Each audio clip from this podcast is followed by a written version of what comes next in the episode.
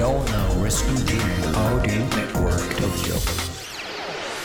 東京ライフワークトー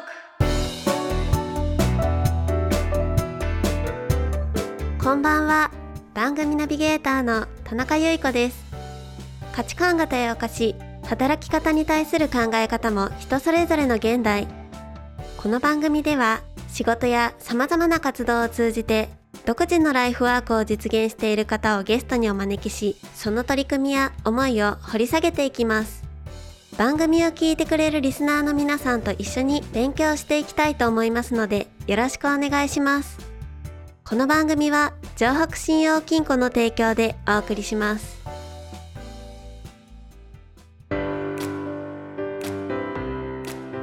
長くて暗いトンネルに迷い込んでしまったような毎日。いつ終わるのかわからない先の見えない日々に不安が募りますよね。心配で心が折れそうな時があったとしても今までたくさんの困難を乗り越えてきたあなたならきっと大丈夫。輝く未来を信じて私たちと一緒に出口を探しに行きませんか？今できることから一歩ずつ。城北信用金庫です。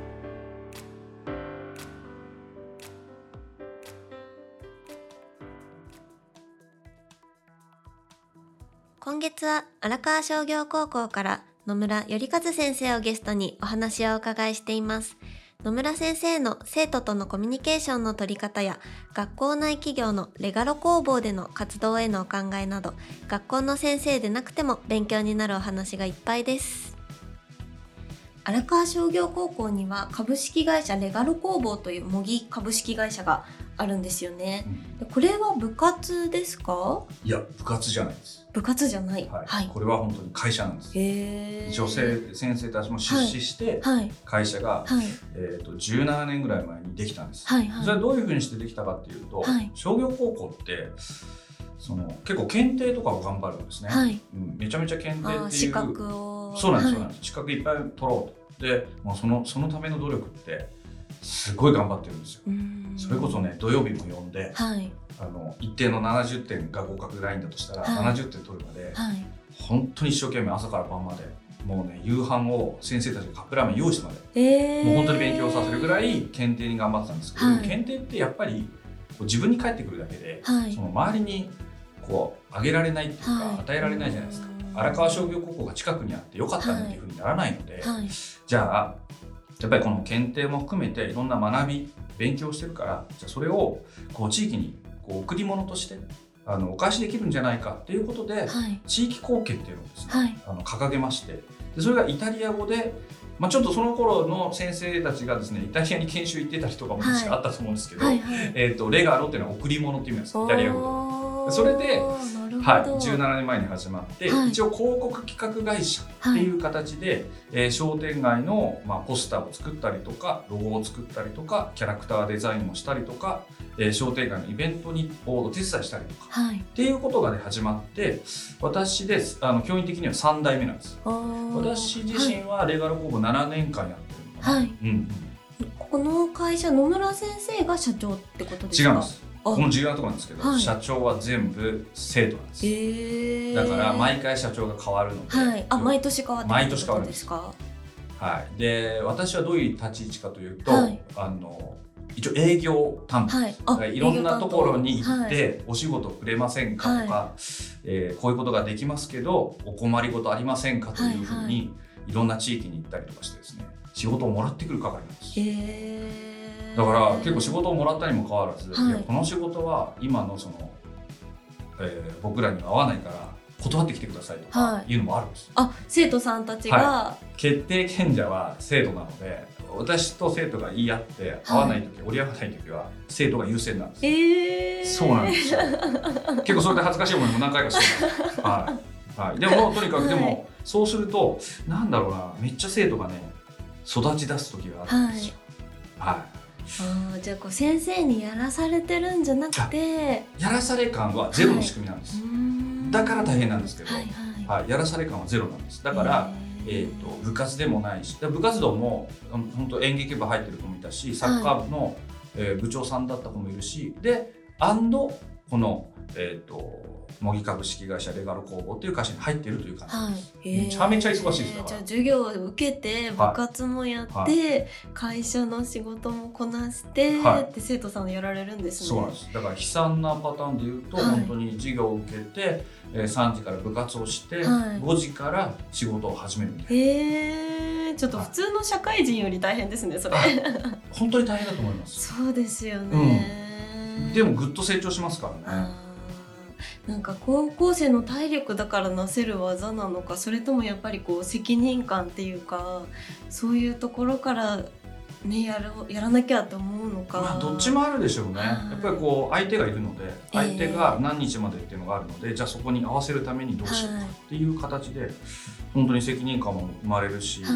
お金もまああの生まれるのであのやりがいも本当に出るし、はい。い、ろんな形で、うん、成長しますね。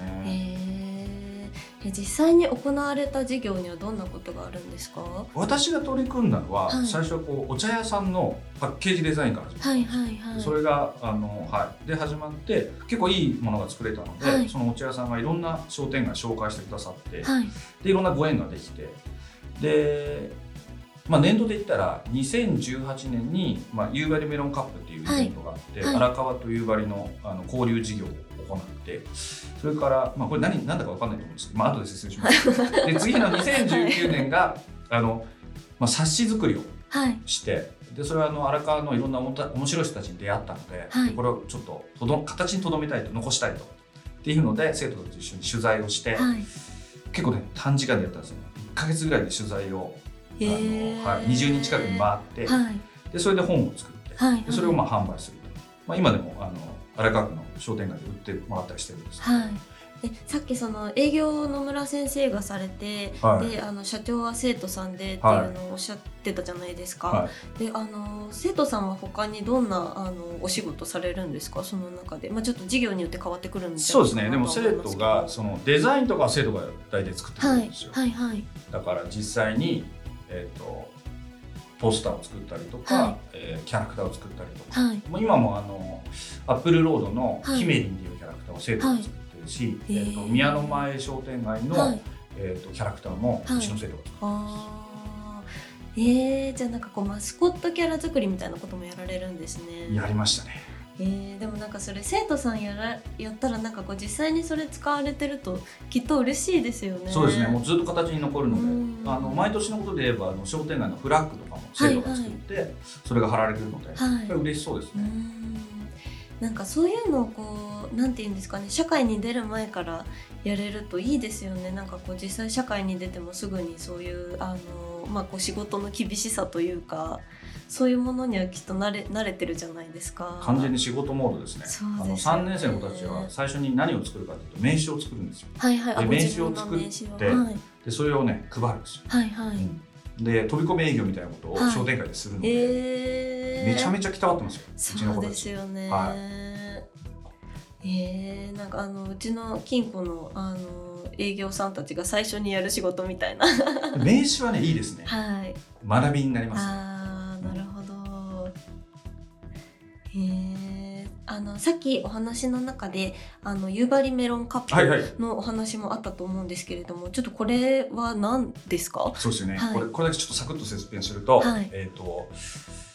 まあ、東京都と、えー、夕張市がですねもともと連携がありましたと、はいあのいもう今あの北海道知事になっちゃいましたけどあのその前の夕張市長をやっている、はい。あの鈴木さんという人が、えーとのご縁で職業高校の子たちがですね夕張を活性化しようというので、はい。高校生がいろいろイベントを考えるんですよ。はい。その考えたのをいいネタだったらそれが選ばれて、はい。あの実際に夕張に行ってキャンプをする。夕張キャンプっていうのができるっていうのに、はい。えー、とその3年ぐらい前に私たち応募して、はい。で採用されたんですはいはい。でその時のイベントがどういうことかというと、はい。夕張市って上から見ると Google で Google マップで見ると、あのね野球場がいっぱいあるんですよ。えー、で昔は本当に人が大勢いた時はそこで、はい。まあ、週末のたびに野球が行われていたと思うんですけど今めちゃめちゃいい野球場とサッカーグラウンドがあるので、はい。その野球グラウンドを使ってイベントができないかなっていうのを考えて、はい。でなんか高校生っていつもなんか大人から応援してもらってるばっかりなので、はい。逆に大人の野球大会を高校生が運営するっていう活動があるんです。よえー、でもっとあのいいあの青春に戻ってもらって家族に来てもらおうと。はいはい。であの野球やってるおじさんたちって結構なんか、家にいるところがないんだよ。居場所がないんだよみたいな、かわいそうなおじさんたちが多いので あじゃあ家族も連れてってもらって、はい。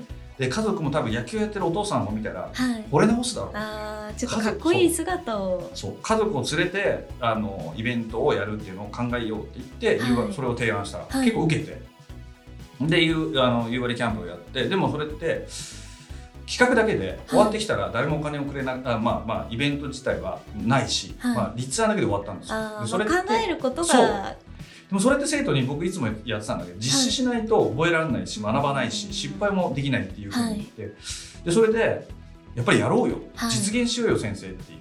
でまあ誰もまあ東京都教育委員会もそうだし夕張市もちょっと若干困るみたいな感じだったんですけど 途中までは。はい、それでで生徒たちもお金の出所どうするっていうのででもはい。いろいろそのいろんな人に出会っていたのでクラウドファンディングっていうのもあるし、あの君たちのそういう気持ちがねあるんだったらお金を集めるっていうのは後からでもそのお金って集まるもんなんだと。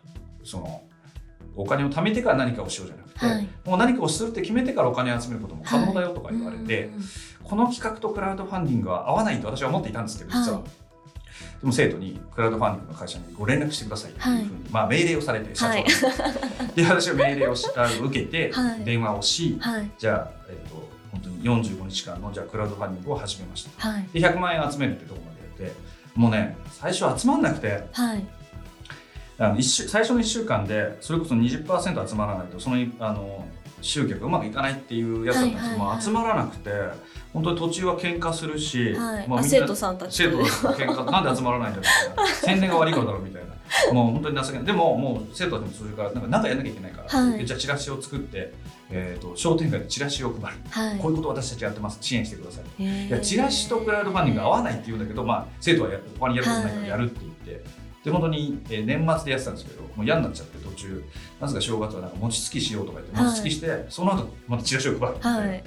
あのやってそれであの普通は保護者と、まあ、保護者からもお金もらったんですけど、はい。それ以上に地域の方から、えっとね、40%近いあの支援はですね本当地域の方から商店街とか、いまあ、いろんな商店街でご縁があったので、はい。そこからみんな支援してもらってそれでねそうなんですよ。あの達成しなきゃいけない日のはい。1日前ぐらいに105万円集まっちゃって、えー、集まっちゃって。すごいはい集まっちゃったのでやらなきゃいけないって。ことになって、はい次の年に、まあ、その高校生たちは卒業してたんですけど、はい。はいえー、とまず夕張でご縁もないので、はい。じゃあ勝手にまあでもそういうイベントをやっていたのであそこ映画祭があるんですよね。はい。で映画あ祭夕張でですか？夕張映画祭があってえーでそれのはい、手伝いに来ないかって言われて、はい。あの交通費だけ自分たちで来るんだったら宿泊費とか食費は全部タダでやらせるあのいいよって言って、はい。それで、まあ、そういうことは仕方ないので、うんうん。生徒8人ぐらい連れて、はい。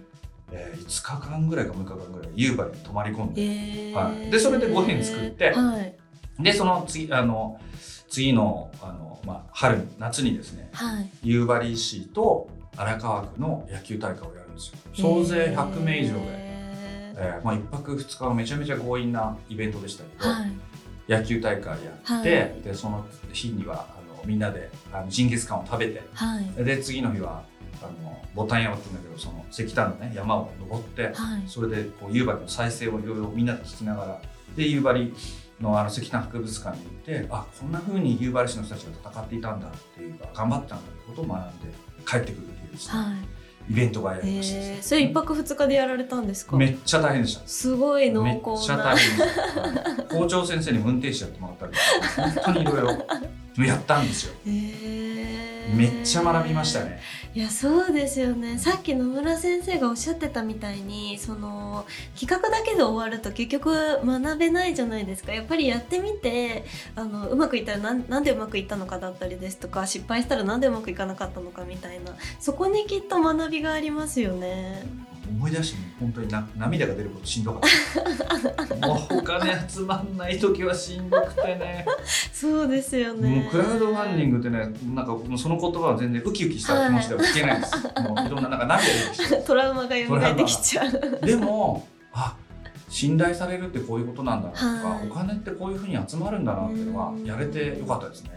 はいでもなんかその昔って多分お金を集める手段も限られてたと思いますけど、今ってそういう風にクラウドファンディングとかいろんな手段があるじゃないですか。それをやっぱりなんかこう学生さんたちがやっぱり実際にやって学べるってすごい機会でしたよねきっと。でもあの生徒も学んだのかもしれないですけど、はい。私も結構学びましたね。